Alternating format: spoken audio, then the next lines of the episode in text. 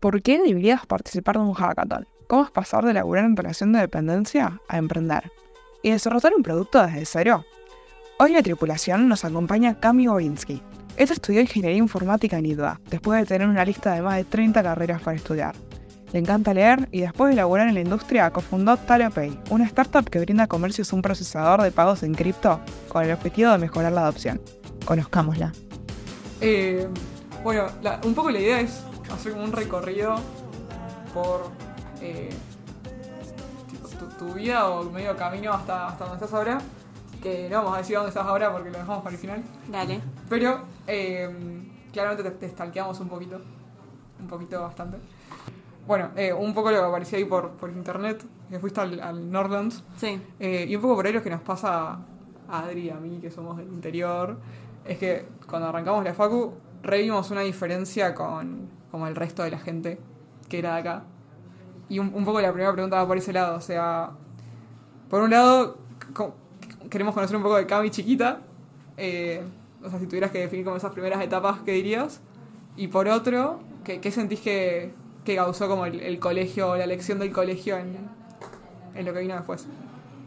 Eh, bueno, em, Cami chiquita, em, creo que era bastante curiosa, o sea, siempre me gustó probar de todo, viste que en el colegio tal vez tenés como actividades para hacer, viste, yo quería, o sea, creo que pasé por todas las actividades que hay, Em, algunas obviamente después terminas descartando o no, no prosperan, tipo hice ballet, obviamente no bailo ballet hoy, Em, hice cerámica también, ¿no? Tipo, bueno, tal vez en algún momento, viste que ahora está medio de moda, pero eh, por, por el momento no. Cerámica y vino. Em, creo que, que lo que más distingue acá a mi chiquita es como que quería que me fuera bien en, quería que me fuera bien en lo que sea que hiciera. Claro. Entonces, creo que, creo que va por ahí la descripción que haría. Tremendo. Y en alguna de todas esas cosas que probaste de chica, ¿hubo algún momento de quiebre en el que dijiste, bueno, quiero ir por tecnología, quiero ir por informática? Eh, no de chiquita, la verdad creo que de chiquita me pintaba más por el lado de ser arquitecta por alguna razón. O sea, creo que eso es el recuerdo. Va, en realidad cuando viste en pasas de preescolar a primaria te preguntan, bueno, ¿qué, qué querés ser cuando seas grande? Yo dije que quería ser rockera. Entonces, eh, no, de chiquita me pintaba más el lado artístico. Creo que tampoco leí demasiado rato. Después me di cuenta que me gustaba mucho la matemática. O sea, pues me se me hacía fácil. Y a la mayoría de la gente no. Y mm, eh, ahí fue cuando decidí, bueno, vamos a buscar algo que, que tenga que ver más con eso. Aparecía por ahí que en la secundaria estuviste en OMA. Sí, amamos, Oma. Amamos OMA. Sí, eh, en mi colegio no le daba tanta bola, como que en un momento se abrió la, la posibilidad, y, pero todo era remar en dulce de leche, como yo quedé, clas- clasifiqué para las provinciales y las nacionales y el viaje no, el colegio no se hacía cargo, ¿viste? Tenía que yo conseguir que alguien me pueda llevar.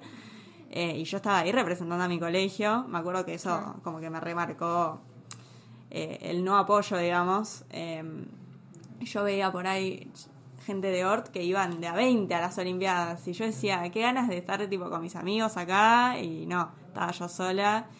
Eh, sí tenían como una profesora que me ayudaba a mí más con los ejercicios de Olimpiadas que son bastante distintos con lo que vos ves en el colegio.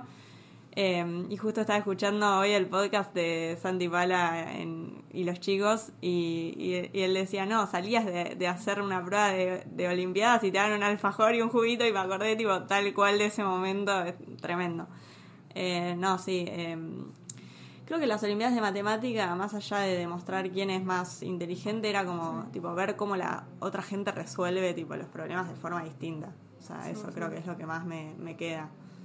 ¿Y cómo llegaste ahí? O sea, si tu colegio no le, no le impulsaba tanto, ¿cómo, cómo cayó Cami chiquita Eh, como que creo que en algún momento les picó el bicho de que querían eh, como que sus alumnos vayan a, a OMA y sí me ponían a esta profesora como que para, para todos los chicos que querían participar de las Olimpiadas, pero después cuando ponele clasificábamos o lo que sea, ahí como que, no sé, fíjate cómo, cómo llegás. Sí. Claro, sí, bueno, nosotros nos daban esa posibilidad, lo que decía al principio, siendo el interior, siempre teníamos como, no esa envidia, pero como esas ganas de que hubiésemos dos si hubiésemos estado en Ort y eso, pero como que también un poco, un poco también como que te incentiva a decir, bueno, yo como hizo de, bueno, lucho por lo mío y capaz que eso fue un poco lo que te pasó a vos, Y no, no sé cómo te fue en esas Olimpiadas, pero imagino que el, el recuerdo que te llevaste fue un buen recuerdo. Eh, me fue en las primeras que fui, que eran todavía Oma Ñandú, o sea, que era para gente más chica, creo que estaba en séptimo grado. Eh, ahí me fue bastante bien, llegué a la nacional y bueno, ahí no, no gané nada. Pero me hice varios amigos que incluso después me los reencontré en la facultad o tipo, están hablando en la facultad con gente, ah, yo también fui a las Olimpiadas, ah, mirá, tipo, como, que convivimos. instantáneamente porque... Sí. sí. Sí, pero mm, eh, no me acuerdo la segunda pregunta que me... No, eso, que por ahí te, te incentiva, o sea, eso de buscártela vos solo.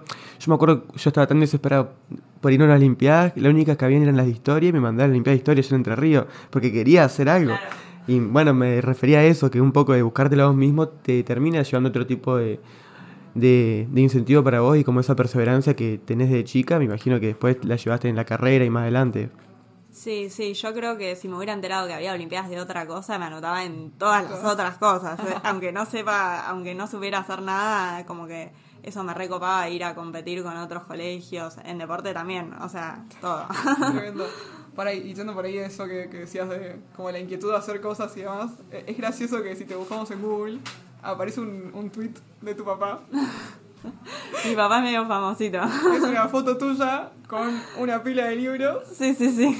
y tu papá dice algo así como la mejor nota en exámenes internacionales de Argentina. Sí. Eh, y eso nos, nos disparó un poco la pregunta de cómo viste esa etapa más de secundaria. eh, a nivel de te autoexigías mucho o qué, qué pasó en el medio. Eh, sí, como que creo que encontré en algún lugar la fórmula para tipo, sacarme buenas notas. O sea, sé que no es únicamente una fórmula, ¿no? Yo dedicaba bastante tiempo, pero como que tenía el, el- la recompensa instantánea de que me iba bien, tenía buenas notas y seguía estudiando.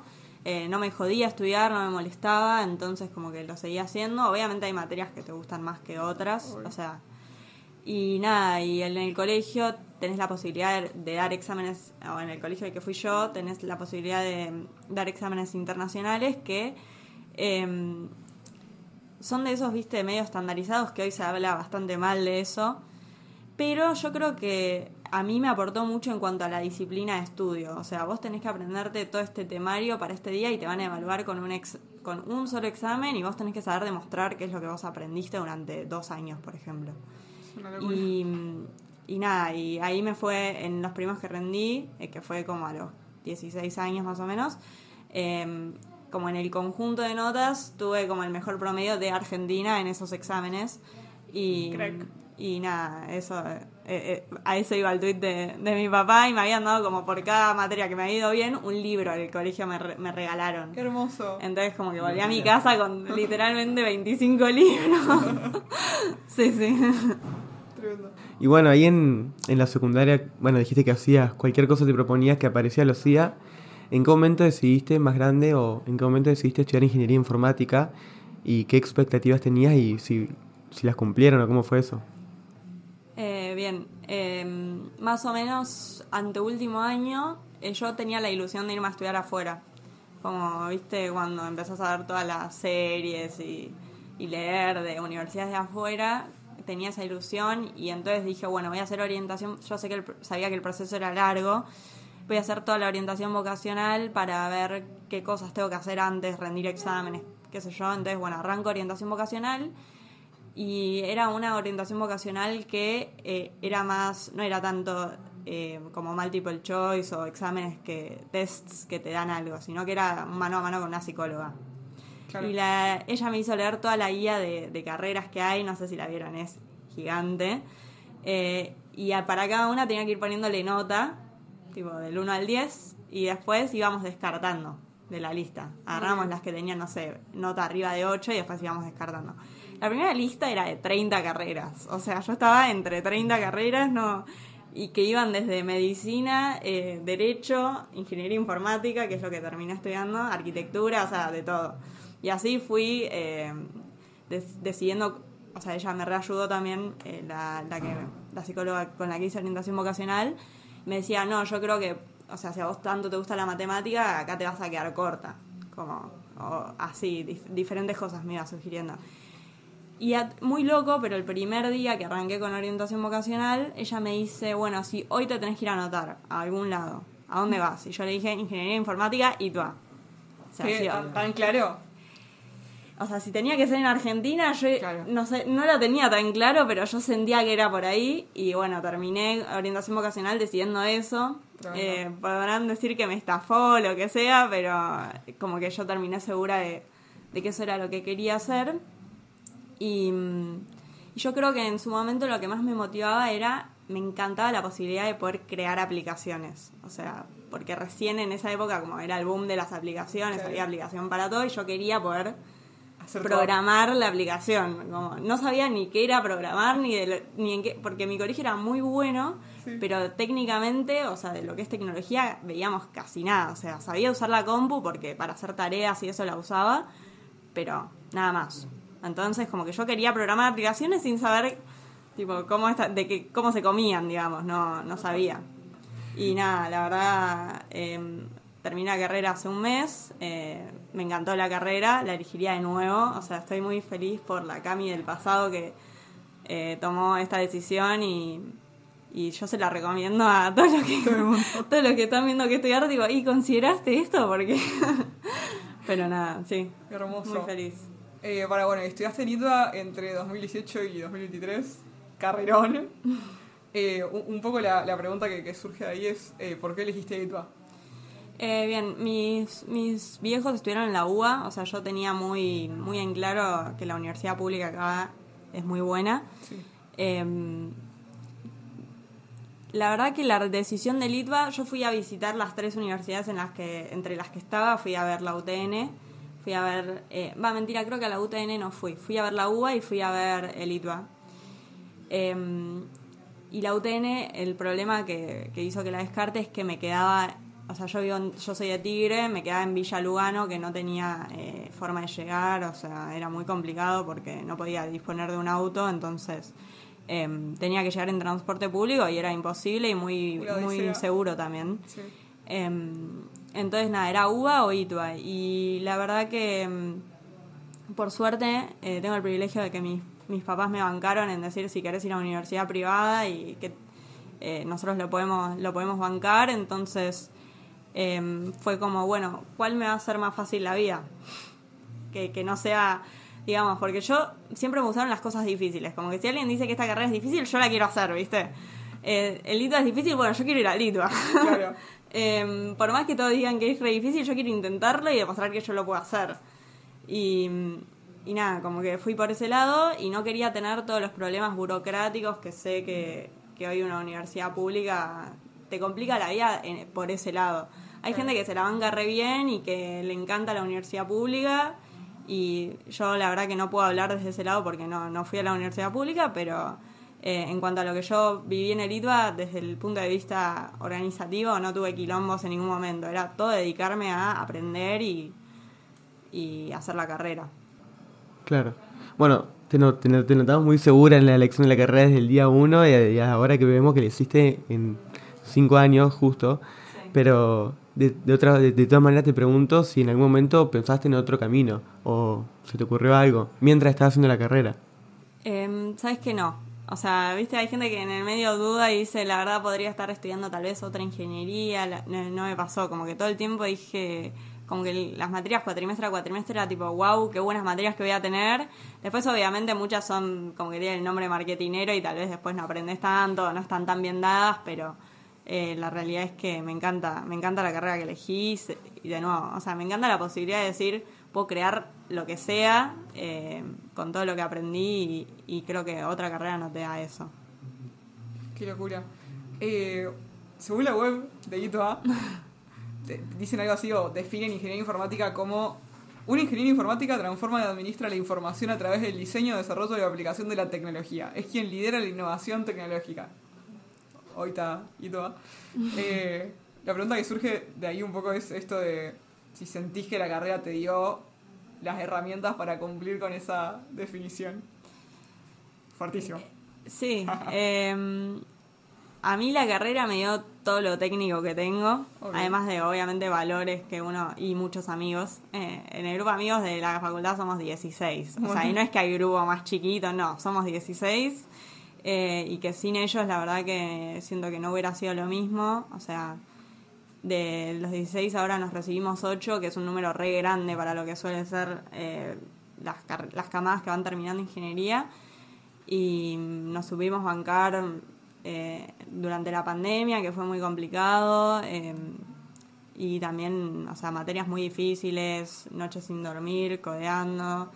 Y la verdad que, eh, nada, los, aguante la Aleph Banda, eh, si están escuchando. Eh, Hermoso. y respecto a cómo me preparó la carrera, eh, o sea, la facultad o las materias en sí, eh, a mí me enseñó a pensar de una manera completamente distinta a la que yo estaba acostumbrada, eh, más allá de los lenguajes de programación y el conocimiento técnico, yo eh, venía de como un colegio más de sociales o lenguas, que por suerte tu- eh, pude aprender inglés, que ho- hoy sin inglés es como muy difícil, más en una materia de programación que casi todo se hace en inglés. Sí, sí, sí, sí. Em, pero la facultad me dio, o sea, realmente otra forma de pensar. ¿Cómo hiciste en, en medio de la facultad para buscar otras herramientas con esto de para innovar más, para aprender desde otros lados? O sea, también entiendo que es difícil, hiciste una carrera en cinco años al día, pero hubo momentos en los que en lo que intentaste investigar por otro lado o cómo o fue todo por la universidad. Bien, em, yo pensaba que la universidad me iba a enseñar todo. Y en los primeros años fue así, o sea, porque yo no sabía ni lo que era un servidor, eh, ni que un eh, editor de texto no era Word. O sea, me acuerdo de la primera clase de introducción a la informática que la profesora dijo, bueno, y yo supongo que todos acá desarmaron una compu. Yo tipo, ¿por qué desarmaría una compu? O sea, la compu eh, se, se usa, no se desarma. Eh, pero nada, o sea, yo posta cuando arranqué estaba en cero y mm, em, yo pensaba que la facultad me iba a enseñar todo eh, y, o sea, grave error. eh, Va, no error, o sea, está bueno también darse cuenta de eso a medida que uno va recorriendo el camino de la, la facultad, pero en ninguna carrera la universidad te va a enseñar todo, vos tenés que hacer lo que vos querés hacer, o sea, nadie lo va a venir a hacer por vos, ni la universidad, ni, ni, tu, ni tu grupo de trabajo. Si vos querés dedicarte a algo, tenés que también meter impronta tuya. Y mm, me pasó que en la pandemia yo tengo dos horas de viaje a la facultad. O sea, fueron cinco años de, de dos horas de viaje. Eh, antes hacía ejercicios, viste, en las primeras materias, eh, pero después ya como llegaba muerta, entonces trataba de dormir tal vez. Em, pero en la pandemia, todo ese tiempo de viaje, dije, ¿qué hago con este tiempo? como que son cuatro horas más por día, de Claro, es un repente, montón. es un montón de tiempo. Dije, bueno, vamos a trabajar. Y ahí fue cuando dije, bueno, vamos a buscar un laburo, porque se supone que se aprende también laburando. Porque yo a todo esto, pura ignorancia, eh, o sea, laburaba dando clases particulares, pero no, nunca en relación de dependencia. Entonces dije, Claro. bueno, vamos a probar. Y ahí conseguí mi primer laburo y eh, efectivamente laburar te enseña tipo el Todo. otro 80% que no te enseña la universidad. Tremendo. Ok, Sí. para, an- antes de, de arrancar por ese lado, Sí. que, que ahora seguimos por esto de laburar antes de emprender y, y junto con la facultad, eh, tengo ganas de preguntarte sobre Computer Society. Bien. Que nada, tengo entendido que participaste haciendo algo ahí adentro. eh, y antes que nada, para todas las personas que nos están escuchando, ¿qué, qué es Computer Society? Porque afuera del ITBA lo vemos y es como. Sí, Es, es- una secta. es una secta. Eh, Encima hay peores. Em, Computer Society es una organización estudiantil. Em, en mi opinión, es el diferencial que tienen las universidades eh, por sobre otras. No sé si en, en sus universidades hay Es- organizaciones estudiantiles. Sí, en Titira tenemos. ¿Y son tipo Computer Society o...? Eh, ahora estamos arrancando a crear una así de blockchain que, que va, pero, pero no, las otras son más como clubes. eh, no, no tienen como la el, el sentido de pertenencia que tiene Computer Society, creo. Ok, bien, ok. Entonces, para explicar a los que no conocen, eh, Computer Society es una organización estudiantil en el ITBA que su propósito o misión es democratizar el acceso a la información. Eh, yo, o sea, cuando entré al ITBA, el primer año estaba full tratando de aprobar porque te están matando por todos lados. El segundo año como que ya empiezan a aparecer distintas cosas que por ahí no sabías de la universidad, como que existen las organizaciones estudiantiles. Hay varias en el ITBA, hay como de las distintas carreras, eh, también hay como algunas que son transversales a las carreras. Claro. Eh, y yo nunca, o sea, tenía amigas del colegio que por ahí se estaban uniendo a organizaciones estudiantiles, pero a mí nunca me picó el querer unirme, la verdad. Y llega último año y, y en el colegio lo loco es que yo en el colegio era lo opuesto. O sea, yo armaba las organizaciones estudiantiles, tipo, es más, eh, armamos una organización como ecológica en el colegio que levantaba basura en los recreos. Y eso, tipo, se fue repropagando después de que yo me fui al colegio y y como que dije, no puede ser que perdí eso, porque eso para mí era como clave que yo hacía eso en el colegio y hoy la verdad que soy un mono que estudia, literal. Entonces eh, me quedé con las ganas, en la pandemia como que no pintaba porque era todo virtual. Y cuando volví a la presencialidad tuvimos eh, la primera hackathon en la que participé, que la organizaba Computer Society. Eh, en realidad es la segunda en la que participé, pero después de la pandemia la primera. Y ahí como que dije, yo quiero organizar esto. O sea, yo quiero estar en el equipo que organiza esto porque me parece una locura, eh, me parece un evento que está tremendo y, quiero tener esa experiencia antes de recibirme. Y el último cuatrimestre eh, me anoté eh, para, para, participar y, y fue una... o sea, yo lo recontra recomiendo, si pueden, anótense en estas organizaciones porque aprendés cosas que la facultad nunca te va a enseñar, como hablar la gente para conseguir plata para sponsorar el evento. Nadie nunca te va a enseñar eso. O sea, hasta que no salís vos, te rompes la cara y decís, bueno, dame plata, digo, por favor. Eh, no, no lo aprendés, así que eh, recontra recomiendo. Sí, eh, me, me, quedó eso que vos había dicho que era un mono que estudiaba. A mí me pasó mucho en el cuatri pasado y lo hablamos con Lu, que era tipo, también un poco el sentir agobio, porque bueno, o sea, si saco tiempo para esto, no, capaz que me da mal la materia y me tiene que ir bien porque es mi responsabilidad estudiar. Nada, yo es... No, bueno, pero claro, nosotros, nosotros más que venimos afuera, como que está acá para, para estudiar. Nada, por ahí yo siento que me falta un poco de eso y es como algo que nos propusimos, me propuse yo. Nada, que eh, ¿fue un desafío para vos o, no fue tan difícil? Eh, yo creo que aprendí a soltar bastante esto de estar estudiando todo el tiempo con, cuando arranqué a trabajar, porque eran seis horas por día que yo ya no tenía para estudiar y tenía alguien que estaba viendo que, o sea, no me estaban controlando las seis horas, pero tampoco podía tirarla de humo y aparecer tres días después porque tenía parcial. O sea, no, nadie lo hacía. O sea, sí te podés tomar días de estudio, pero como nadie en mi equipo lo hacía, porque ninguno estaba estudiando, yo me sentía como que tenía coronitas y lo hacía. Entonces no, no lo hacía. Creo que no me tomé ningún día de estudio. Pero mm, eh, nada, ahí dije, bueno, no voy a poder controlar todo. Yo ya, ya había pasado de la etapa de la carrera, que es mucho estudio, que son los primeros años, a mucho TP.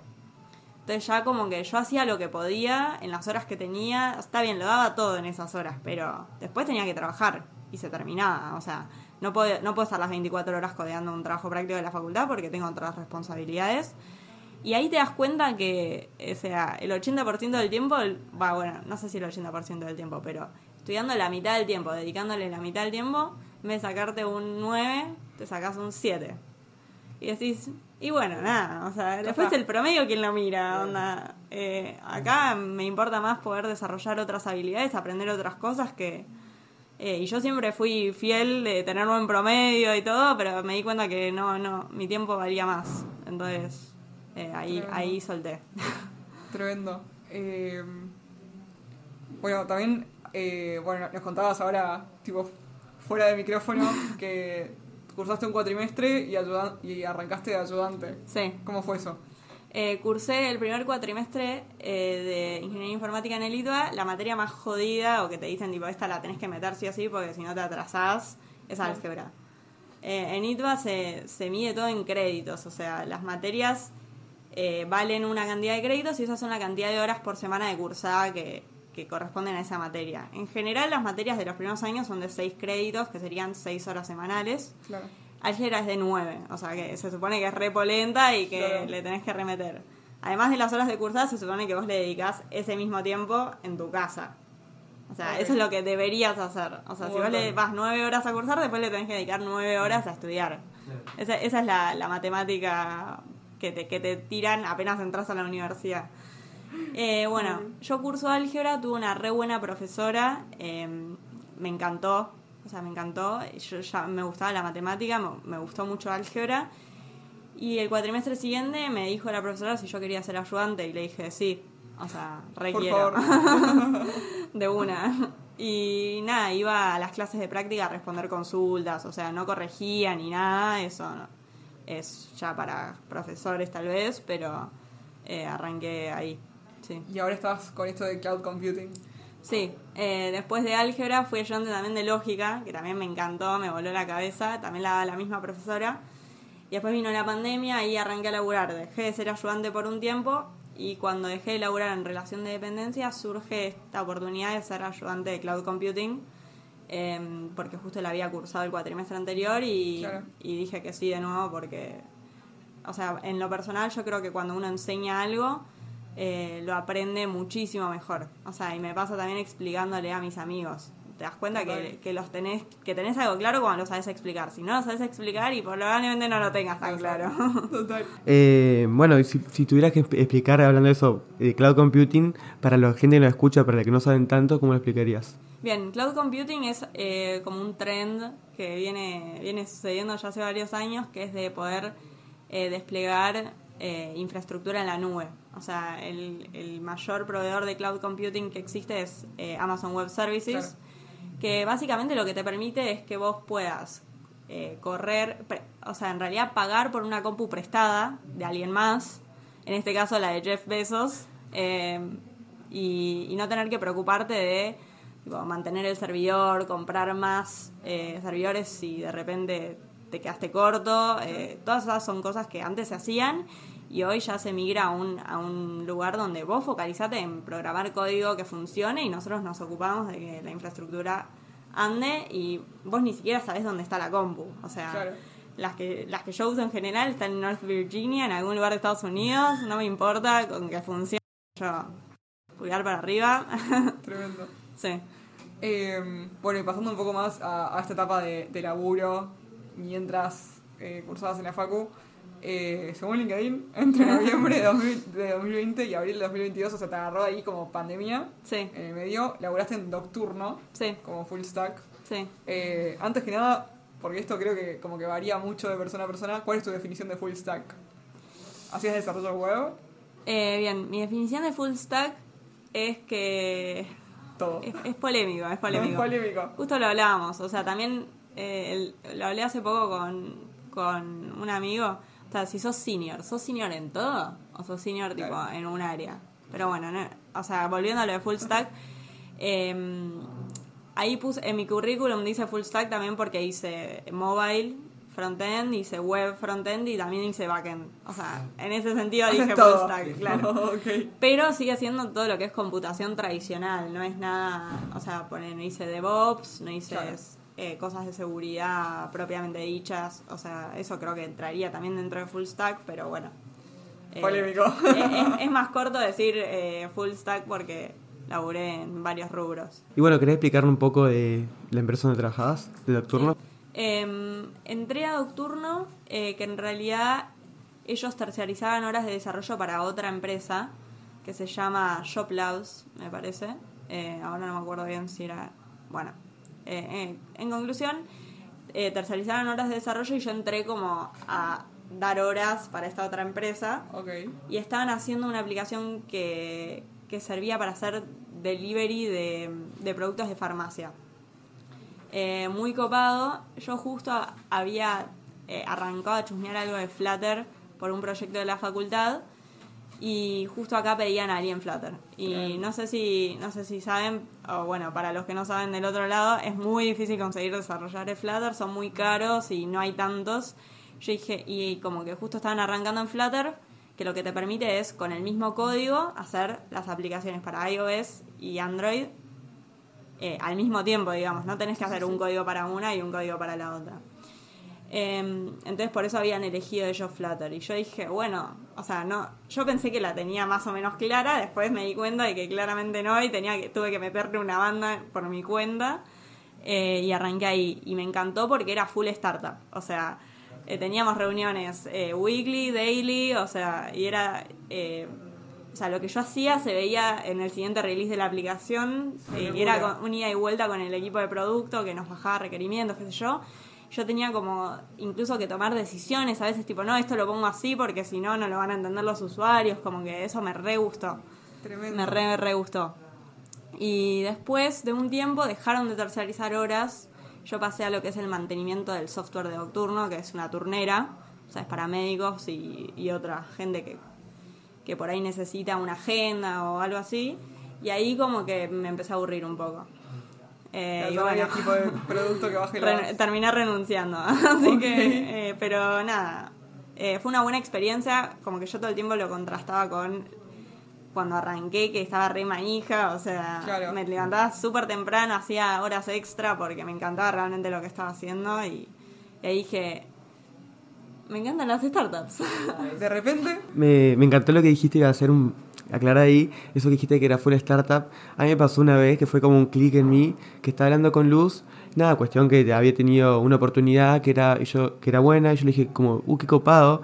Y él me dice, no, a mí no me, no me interesa esto. Eh, a, mí, yo, a mí me interesa una, el- una startup donde yo pueda aprender y donde pueda adquirir. Se había caído eso tipo full corpo ni en pedo. Claro, yo cuando arranqué la carrera, mi sueño era que hacer una pasantía que pagan, encima pagan re bien Claro, en sí, Google, irme a Estados Unidos, Google, ¿viste? qué sé yo. Todo el, el American Dream, tipo Sí, versión informática. se cae. Eh, y después de trabajar acá dije, no quiero nunca tocar una corpo, o sea, nunca. Jamás. Eh, nada, me, me re gustó, me, me voló la cabeza, sí. Tremendo. Para, y, y ahí adentro, ¿tuviste mentores o, o mentoras que, que te han como marcado un poco la. Eh, sí, sí, sí, sí, definitivamente. Había gente como muy diversa. Eh, me acuerdo cuando trabajaba en lo que es la aplicación, había un, un chico de frontend que era como lideraba todo lo que eran las apps mobiles, Sí. que le pide como que no importa que él en su vida personal por ahí la estaba pasando para el orto, que igual no sé, pero el chabón caía a todas las reuniones con una sonrisa y una proactividad de tipo querer liquidar tareas, ¿viste? Que eso posta me quedó marcado y creo que lo voy a recordar por siempre. Eh, me encantaría ser, si en algún momento soy eh, líder de, de un equipo, eh, me encantaría ser así, definitivamente. Es algo que, que recuerdo con mucho, con mucho afecto y, y fue un buen comienzo, porque viste, cuando tenés un mal líder en tu primer trabajo es como que Sí, bye. la tira para abajo. 100%. Eh, y después sí trabajé con gente que técnicamente era muy, muy buena, eh, como eh, los que fundaron Nocturno, los que arrancaron al principio, antes trabajaban en Meli cuando recién arrancaba No, Meli o cuando recién arrancaba a despegar, ¿viste? Claro. Entonces hay gente que pasó por un montón de empresas y que la tienen clara con un montón de cosas y ahí también saqué, saqué banda de, Qué, qué de locura. sí. Eh, bueno, hace un rato cuando hablabas de Computer Society mencionaste el tema hackathons. Sí. Eh, la pregunta del millón. La- hacemos así como bien directa. ¿Por qué un estudiante de sistemas debería participar de un hackathon? Creo que sos como fiel partidaria de que todo estudiante de sistemas Sí. o de cualquier disciplina o ingeniería o lo que sea Hmm. debería algún día. Eh, no, la primera hackathon en la, en la que participé yo, para mí fue un flash. O sea, fue antes de la pandemia. Era mucho más corta que la que hicimos en Computer Society. Era un día nada más. Ok. Vos caías un día a la noche y al día siguiente a la noche te ibas. Ya estabas. Bien. Eh, pero bueno, no, sin dormir. Y para mí fue muy loco que, o sea, me acuerdo como si fuera ayer, estar sentada como, era en el Cowork Area 3 en Palermo. Y mm, había un grupo que se trajo un monitor. O sea, ¿viste? y obviamente todo lleno de comida, Red Bull, como que la gente, eh, eh, como que circulaba gente preguntándote, tratando de ayudarte, ¿viste? Y todo ese, ese ambiente de manija, tipo, lo quiero siempre, lo quiero. Eh, entonces, nada, o sea, vos podés estar codeando toda la noche en tu casa solo. Eh, probablemente te pase para algún TP de la facultad, más si te toca una pandemia en el medio. Em, pero, o sea, si, si lo vas a hacer, si vas a estar una noche sin dormir, por lo menos que sea tipo rodeada de gente que, Está la misma. sí, que está en la misma, que tiene muchas ganas de hacer cosas copadas, porque encima nadie te obliga a ir a una hackathon. Hacer un TP de la facultad lo haces medio por responsabilidad también. Claro. Entonces, eso está, está re bueno. Eso nada, te, impulsa muchísimo. Puede ser que, que Talo vayan a hacer una hackathon. Eh, sí, en realidad Talon eh, creo que surgió un día después de. Yo había salido justo a correr y mi socio me dice: Quiero hacer un procesador de pago script. Va, habíamos salido a correr los dos, tipo random. Quiero, quiero hacer un procesador de pago cripto y, tipo, re parija, ¿viste? Y yo, bueno, ni idea, ¿viste? Dale, copado. Y no sé, un tiempo después, en ese momento era pleno bull market, o sea, Claro. estaban todo el mundo full en cripto y un toque después nos, nos, nos tuvimos la oportunidad de anotarnos en Hackitva del 2022. Sí, ¿no? Sí. Sí, 2022 y dijimos, y, pensando ideas, porque todo esto, si alguna vez vayan, van a una hackathon, vayan con una idea. Vayan con una idea pensada, porque si no les va a pasar lo que me pasó en la hackathon número uno y en la hackathon número dos, de estar seis horas pensando en la idea y que no salga tipo nada bueno. Y nada, después de, de eh, pelotear un par de ideas, dijimos, che, validemos esto. O sea, validemos esto que queremos hacer y si les gusta, lo hacemos y si no les gusta, no sé, vemos si lo hacemos. y nada, llegamos a la final eh, de esa hackathon con el proyecto y, y dijimos, bueno, dale, metámosle. Tremendo. Em, bueno, y de repente, nada, te, te fuiste del laburo de, en relación de dependencia Sí. y empezaste a emprender, literalmente. Sí, renuncié el día antes de arrancar la hackathon. O sea, literalmente. o ¿Cómo, sea, cómo fue la decisión? Eh, la decisión fue como también medio natural. Eh, estaba ya habían vuelto a la me estaba aburriendo, habíamos vuelto a la presencialidad en el trabajo. Yo tenía que ir a la facultad y, y haciendo las cuentas, o sea, realmente el ido a cursar 24 horas por semana, más o menos en promedio. Dos horas de viaje por día, ida, dos horas de viaje por día, eh, de vuelta. Y laburar seis horas por día presencial, no. O sea, y tampoco me daba yo sola estar laburando virtual en mi casa mientras todos estaban en la oficina, o sea, no. No había chance. ¿no? Y, y además estaba eso de que yo tipo estaba medio aburrida y quería emprender. O sea, quería, dije, bueno, si no lo hago ahora, ¿cuándo, ¿cuándo lo voy a hacer? Cuando tenga que pagar Claro. eh, alquiler, porque la verdad que tengo la suerte de que sigo viviendo con mis papás y, y la verdad dije, ¿cuándo lo voy a hacer? Cuando tengo un montón de responsabilidades económicas y necesitas laburar o... Entonces dije, bueno, eh, renuncié, le avisé como un mes antes a mi jefe y después, nada, eh, el, día que, el día que terminé de trabajar me, me fui a la hackathon. Para ahí, o sea, te fuiste sabiendo que quizá el hackathon salía Eh, talo, digamos. Claro, o sea, ya era una idea que teníamos hablada y, la hackathon era porque teníamos ganas de anotarnos en una hackathon y la pandemia nos robó esos años de, De de hackatones. y después, como no, no caía ninguna idea distinta, buena, como que dijimos, bueno, hagamos, hagamos esto y fijémonos si a la gente le copa. Tremendo. Eh, bueno, y un poco saltando ya más este ámbito de talo y cripto y blockchain en Argentina, eh, te pregunto, ¿qué, ¿qué sensaciones te causa hablar de cripto acá?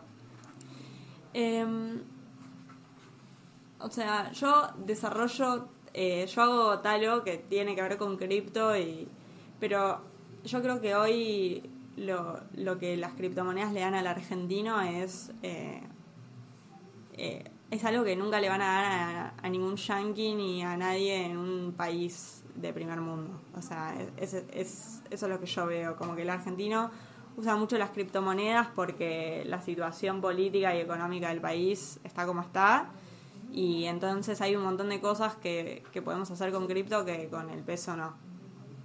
Entonces, eh, me encanta, me encanta que Argentina sea como el polo cripto de referencia de un montón de, de otros lugares y que hay un montón de founders argentinos que hicieron empresas súper copadas y, y me remanijea. No sé si vos sentís por ahí en mis me da la sensación de que muchos proyectos nuevos que se están haciendo, por ahí hasta hablando con Lu y, lo que me cuenta son en el ecosistema de blockchain. También es por lo que vos decís la- de Argentina y las oportunidades. Bueno, ¿qué, qué oportunidades crees que hay acá o en qué crees que se deberían enfocar o deberíamos enfocarnos en proyectos acá en, el, en blockchain en Web3? Sí. Em, acá en Argentina, eh, o sea, más allá de... O sea, esto es algo que hablamos bastante, ¿no?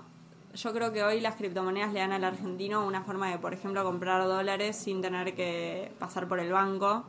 Eh, también, eh, o sea, los pagos en cripto te dan una forma de evitar, eh, bueno, no lo vamos a decir al aire, pero digamos, Evitar ¿Se cositas. entiende? ¿Se entiende? Em, yo creo que no podemos quedarnos con que ese es el valor de, de la blockchain. O sea, yo creo que, en que la tecnología es mucho, es muy, es muy superior a un montón de cosas que tenemos para algunos casos de uso, obviamente no para todo.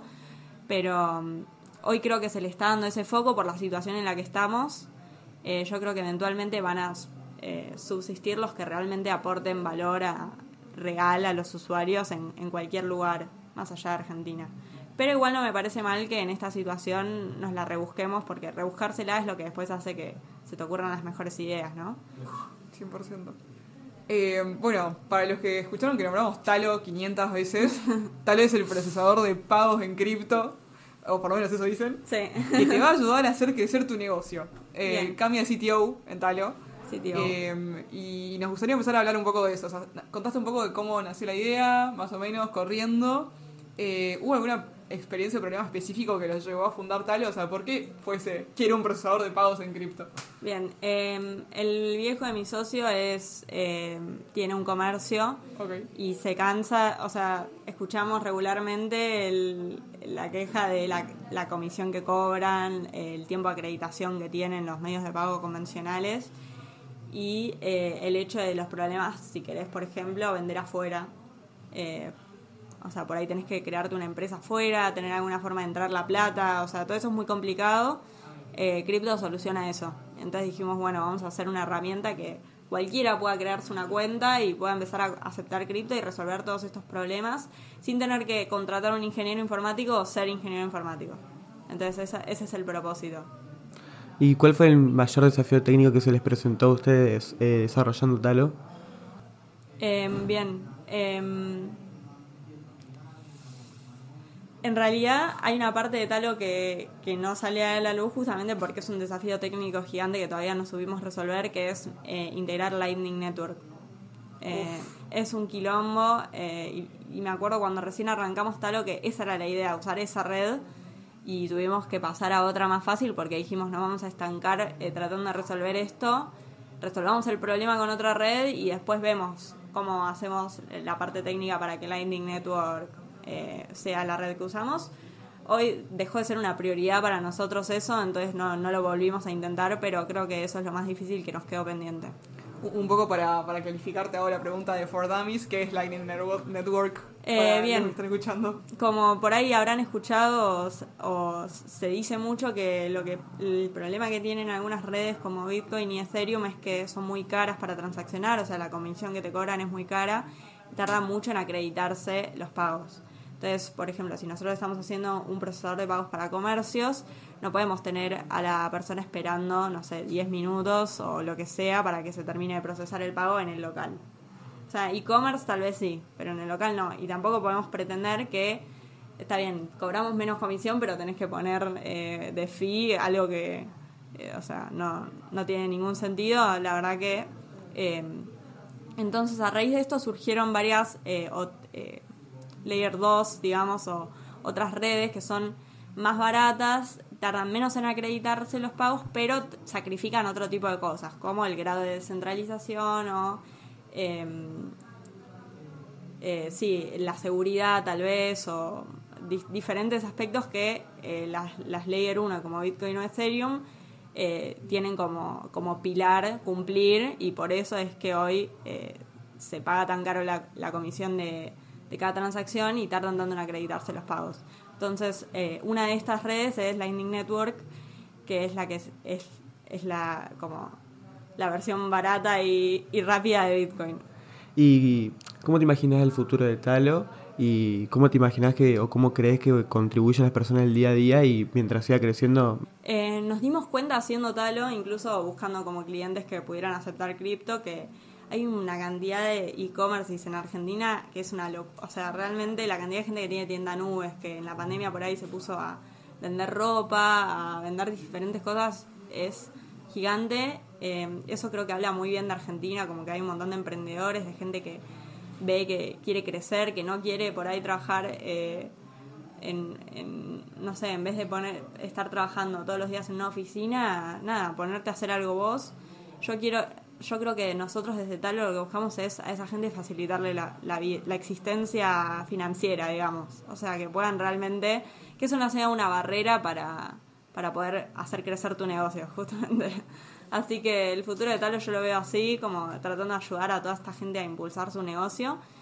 Em, y, nada, yo con yo ya ayudar a, a algunas personas me alcanza, como que quiero, quiero hacer un impacto en, en esta gente porque siento que es también la gente que, que sostiene a todo el país, ¿no? La gente que labura. Así que, 100%. sí. Antes de seguirte a una, una consulta, a mí me, me, como me impacta, yo que estudio también ingeniería informática, ¿cómo pasaste? O sea, vos estabas contando hace un rato de que te impactó, que te encantó, que era tipo full startup, el- tu primer trabajo, y pasaste a ser CTO, que es lo máximo de tu empresa, de, de tu proyecto que vos estás, que, te- que es el proyecto en el que vos estás metida y que lo creaste vos, entonces como... Sí, 100%, pero también pensá qué pasa si fueras, si estuvieras estudiando, por ejemplo, ingeniería mecánica. Querés hacer un emprendimiento. ¿Cómo haces? O sea, es imposible. Tenés que conseguir un taller, tenés que comprar un montón de partes que son carísimas, tenés que hacer un, o sea, tenés un montón de gastos que siendo ingeniero informático vos no tenés, porque lo más caro para desarrollar software es pagar las horas del desarrollador. Si vos sos el desarrollador, Claro. tipo, no, o sea, estás poniendo tu tiempo, pero justamente es algo que te gusta. Entonces, 100%. para mí, por eso también recomiendo un montón mi carrera, como que si mínimamente te gusta la tecnología, probá, porque si te va bien y, te gusta y era, era por ahí, o sea, no te- seguro no te vas a arrepentir, o sea, eh, eso es lo que, lo que pienso. Y mm, eh, respecto a tener mi propia startup y de repente ser la CTO, eh, creo que, no sé, tam- esto lo saco de, de David Goins, que es una persona que escucho, que, que crack. Lo queremos. Eh, de no por ahí no poner a las personas en un pedestal, como que yo era muy de, de ese tipo de personas, ¿viste? De, ah, tal es un re grosso, lo tengo allá arriba, y después te das cuenta que es una persona como vos, que hace dos años estaba estudiando, terminó la carrera y dijo, bueno, voy a crear algo. algo, claro. Entonces, nada, eh, saber que está mucho más cerca de lo que vos pensás. Eh, no, no está tan lejos, es solo cuestión de proponértelo y, y mandarte. Tremendo. Te, te tiro una polémica. Eh, Argentina, cripto, procesador de pagos, todo apunta a que hay peleas regulatorias en algún momento. Eh, así que nada, te quiero preguntar si, si las hay y qué trabas ves ahí. Eh, sí, Em, yo creo que, por ejemplo, Mercado Pago hoy no... O sea, todo el mundo nos pregunta, che, ¿y ¿por qué Mercado Pago no hace lo que hacen ustedes? O sea, ¿qué, qué le detiene a Mercado Pago de, de ser talo, digamos? O de meter talo como una feature más, Claro. digamos. Y la realidad es que el problema de Mercado Pago es que es un banco acá, Mercado Pago. Está muy regulado por las infinitas leyes que hay y restricciones que pone el Banco Central, el gobierno y todo. Eh, yo creo que eventualmente esto tiende a que vos no tengas que ser compliant 100% en el país en donde estás, sino que puedas ser compliant en otro país. Claro. Eh, y, e igual si- seguir vendiendo cosas acá. Eh, entonces creo que también nos inclinamos a, a hacer que los comercios entiendan que esto es una realidad y porque todo el mundo vive con miedo, ¿viste? Como, no, bueno, si no soy legal acá me van a venir a buscar, como, no, podés ser legal en otro lado y seguir siendo legal, o sea, Claro. no, n- n- no pasa nada. y nada, eso es un preconcepto que tienen muchos argentinos desde la ignorancia y lo digo también porque yo también lo tenía y fue después de un montón de conversaciones que surgió, que surgió esto. Por ahí no mencionamos que, que Talo arrancó con vos con un grupo de amigos de la universidad y eh, yo me, me preguntaba a mí mismo porque por ahí nos pasó con Lu mucho, se van a dar cuenta si entran en nuestro perfil de Spotify que procrastinamos bastante, porque era tipo, no, bueno, pasó esto, pasó esto, pasó esto. ¿Cómo hicieron ustedes para mantener su relación de empezar una startup con su confianza, su relación de amistad? Eh, sí, creo que algo bueno y malo es que, que o sea, al que se le ocurrió la idea es como que estaba muy obsesionado con la idea. Entonces era juntarnos y por ahí hablar de esto, ¿viste? Y, Claro. y, y yo no lo veo como algo malo. La gente dice, bueno, no puedes separar, no puedes tener momentos de amigos. No, es todo uno, ¿viste? Por ahí estamos hablando de esto mientras estamos en una fiesta que caímos ahí, nos estamos aburriendo. Bueno, nada, hablamos de esto porque es mucho más divertido. Eh, entonces, nada, creo que por un lado eso. Eh, sí, al principio nos pasaba mucho de, de estar muy desorganizados, ¿viste? Como, eh, bueno, ¿y qué hacemos hoy? ¿Qué, ¿Qué tiene que estar haciendo cada uno? Al principio los roles no estaban tal vez tan marcados y, al principio éramos dos desarrollando. Eh, hoy estoy casi, casi todo lo desarrollo yo porque el CEO pasó a hacer mucho más ventas y otras cosas que necesitamos mucho más que son del negocio. Y, y nada, yo sé que esto también es polémico, pero a veces el micromanagement ayuda, o sea, realmente necesitas poder decir, bueno, nos vamos a reunir una vez por día, cada dos días, dos veces por semana, o sea, sea cual sea, pero saber que siempre te vas a juntar. eh, vamos a decir qué hizo cada uno, te voy a ayudar si tuviste un problema, vos me vas a ayudar a mí si estoy con un problema y, y esa regularidad hace que no procrastines. O sea, porque al fin y al cabo si no estás tirando tiempo a la basura. Tremendo. Bueno, eh, orientando ya para el, el final del capítulo, eh, te quiero preguntar de algo que pu- puede causar de vuelta un poco de, de polémica quizá, pero muchas veces viste que se habla de esto de la brecha de género en, Hmm. en tecnología. Eh, y hace poquito sal- salió un estudio muy lindo de chicas en tecnología con el gato y la caja. No sé si, si lo, si No lo leí, pero pásamelo. Te lo voy a pasar. Di- dicen algo así como que, lo voy a leer porque no me sé todo de memoria. De cada 100 personas que obtienen un título de grado en Argentina, dos son varones y estudiaron programación. Sin embargo, no vamos a encontrar ninguna mujer con ese título en ese rango. Ahora, para encontrar una mujer programadora hay que ampliar el universo a 235 personas egresadas. Eh, O sea, somos pocas. Somos pocas. De- Tampoco somos más, pero, pero somos pocas. Eh, y te quiero preguntar cuáles son tus sensaciones al respecto.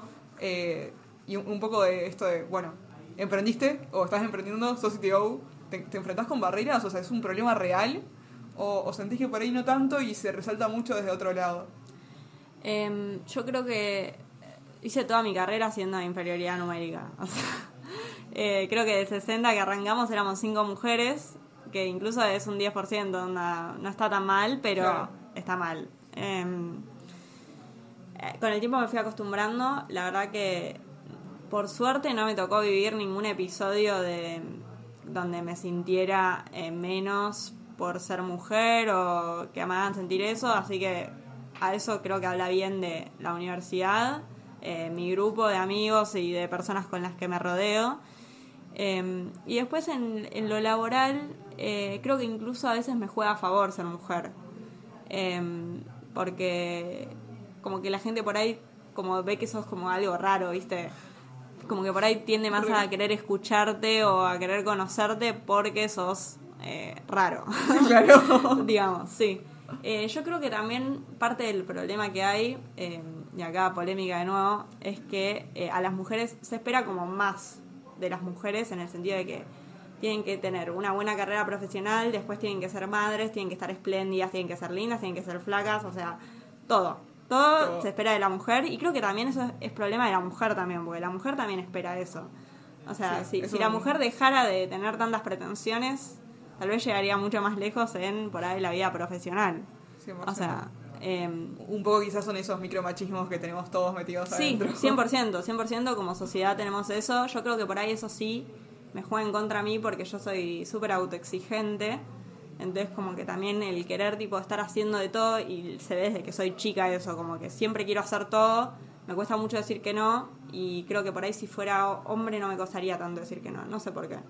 Eh, tal vez es una Comparto. tal vez es una boludez lo que estoy diciendo, pero Y- Igual eh, empatizo un montón, o sea, Sí. siento que, que- que me pasa muchísimo. Eh, entonces eso. Eh, siento que justo también yo tuve suerte de no encontrarme con ningún epi- Sé que hay profesores de otras materias en mi universidad que bastante jodidos o... em, la verdad que a mí no me pasó, así que tampoco voy a mentir y decir que me pasó. Entonces... Yo no puedo hablar de mi perspectiva, sí puedo decir que me pasó en el primer año de ingeniería, que era solo ingeniería, que éramos 55 hombres y ninguna mujer. Y, y es más, y, y no lo ven como algo raro, porque dicen, sí, es, es así, digamos. Eso que dijiste de que te escucharon un poco más las ideas, también en, en tecnología y en informática estás constantemente resolviendo problemas y tenés otra mirada distinta que un hombre, pero fisiológicamente hablando, y eso está bueno también verlo para que más chicas se puedan meter. 100%. Yo creo que en la empresa también se necesita como el lado femenino que está pendiente de todo. Como que por alguna razón las mujeres siempre como que pueden estar pendientes de, de absolutamente todo. de que todo salga bien y tener mil cosas en la cabeza y eso para mí se necesita en todas las empresas. un poco también la, la- la diversidad de voces eh, y, y también como distintas perspectivas de las problemáticas que se están viviendo. El, el ejemplo que siempre pongo es que hace un par de años eh, vos si le preguntabas a Siri, ponele, eh, che, no sé, necesito ayuda por una cuestión de violencia de género, te decía como, creo que no te entiendo. Y, y eso es reflejo de alguna forma de que en Mm. esa mesa de toma de decisión faltan voces, Mm. sea de mujeres o de minorías en general. Sí, incluso eh, esta- este, este último cuatrimestre de carrera cursé una materia de NLP, que es procesamiento del lenguaje natural, y hay un montón de sesgos de género en, en, por ejemplo, los traductores. O sea, vos ponés en inglés, I am a doctor, y directamente te dice, eh, yo, bueno, yo soy un doctor. Claro. Que no es yo soy una doctora. ¿Por qué no, so- yo, no puede ser yo soy una doctora? Porque en Claro. inglés nunca expresas el género, pero en español podría ser mujer. ¿Por qué sería hombre? Claro. Y así hay un montón de ejemplos que la gente se fue dando cuenta con el tiempo. Y hoy los traductores, por ejemplo, trabajan en darte las dos traducciones. Claro. O sea, te ponen las dos. Eh, pero hay casos en los que no. Y por ejemplo, si decís eh, I am a, a nurse, podría Claro. ser un nurse hombre, pero no, te pones soy una enfermera. 100%. Total. Eh, bueno, para ir cerrando, bueno, hicimos un recorrido desde toda tu vida, desde cómo dijimos de Cami chiquita. Te quería preguntar ahora, eh, ¿qué le dirías a vos de tus 18 años? Que fue hace poquito igual, pero si no, a tu voz cuando estaba arrancando y ver qué carrera iba a elegir o qué mensaje le, le darías hoy. Mira, justo estuve escribiendo el post de LinkedIn que lo vengo pateando de, de la recibida, viste que todo el mundo sube algo. Y estaba pensando en, en decir, bueno, ¿qué le diría? Y la verdad que no sé si le diría algo, como, viste, tipo, hacé tu camino sola, porque, o sea, la verdad que no es que digo todo lo que hice está bien, pero de los errores es de donde más aprendí. O sea, si yo le voy y trato de evitarle los errores, eh, no, no sería hoy la persona que soy. Así que por ese lado, tal vez a la Cami de 2018 no le, no le diría, o sea, no- nada, no, es- no es que soy perfecta ni nada, ¿eh? no, no quiero que se malentienda, pero digo, quiero que haga su camino y se equivoque y se dé cuenta donde se equivoca. No quiero darle atajos gratis, digamos. Hermoso. Y mm, sí le diría a la Cami de chiquita, que arra- yo me encanta leer a mí, que tome nota de lo que lee. Porque hoy digo, tipo, me olvidé de todo lo que leo. O sea, leí un montón de libros, no me acuerdo de nada. Y recién ahora estoy tomando nota y mm, obviamente ya por el hecho de, tipo, vos tener que resumir lo que leíste, eh, ya te lo acordás mucho mejor. Entonces, nada, eso le diría. Tremendo. Y ahora te tiro dos, medio de ping pong. Eh, la primera es una persona que admires mucho. Eh, bueno, David Goins. David Goggins, ok. Eh, y la última, y para cerrar, ¿cuál es la anécdota que más te gusta contar? Uf. Durísimo. Sí, sí, sí. Eh, a ver.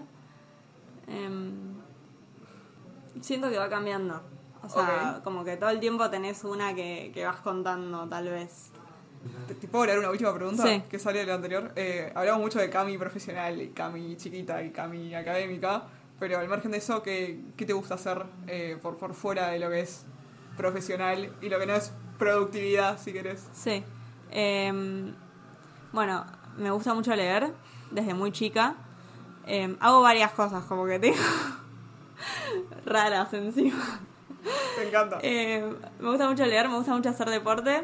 eh, corro, salgo a correr y, y ahora arranqué calistenia porque terminé la facultad y entonces tengo tiempo de tomar clases porque era algo que quería realmente tomar clases y me está, me está copando, está bueno. Eh, soy de River, entonces me- sigo a River. eh, también mi, mi viejo es, eh, me inculcó eso de chiquita, entonces eh, eso también me copa. Y después hago baile escocés. Ok, no me lo esperaba.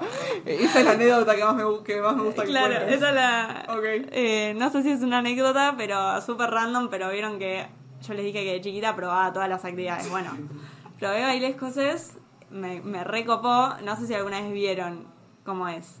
No. Bueno, es ¿No tipo la gente, con, No. la gente con pollera tipo escocesa, gaita y... Claro, tipo, Ah, como, como en la película. Claro, tipo, tal cual como se en las películas, eh, solo que yo no toco la gaita, bailo, tipo hago los bailes. eh, Es buenísimo. y hice durante toda mi, mi primaria y secundaria baile escocés. En los últimos años quedó embarazada mi profesora, entonces tuvimos, o sea, dejé porque no, no quería hacer con otra persona que no fuera ella. Y hace poco retomé, porque nos escribió mi profesora a mí, a una amiga con la que hacía, tipo, che, no quieren volver, estamos, o sea, te- tienen como una banda, como un Me grupo. Y, y nada, miren, foto. Ay, no, es buenísimo lo que estoy viendo. O sea, la, la- la gente no está, no está viendo esto, pero estamos viendo una foto en un espacio completamente verde de mucha gente vestida de colores con polleras escocesas. Como si fuese Escocia el espacio. Tremendo. No, no, es Y nada, bueno, el baile es como súper aeróbico, como es todo el tiempo saltando, entonces como me re- no es ballet para nada, Hermoso. me va. Para gente más hiperactiva. claro, Hermoso. nada, eso. Muchas cosas, pero pero me mantienen como... Sos, sos una genial. bueno, creo que hemos llegado al final. Gracias. Y perdón por los inconvenientes. No, está todo bien. Es- esa va a ser la anécdota que contaremos. Sí, sí, Tal sí. vez acá después termina siendo alto podcast, eh, lo escuchan millones de personas y Y, y nació de que no nos dejen entrar a una universidad que no una vamos a nombrar. no le vamos a dar publicidad. Tremendo.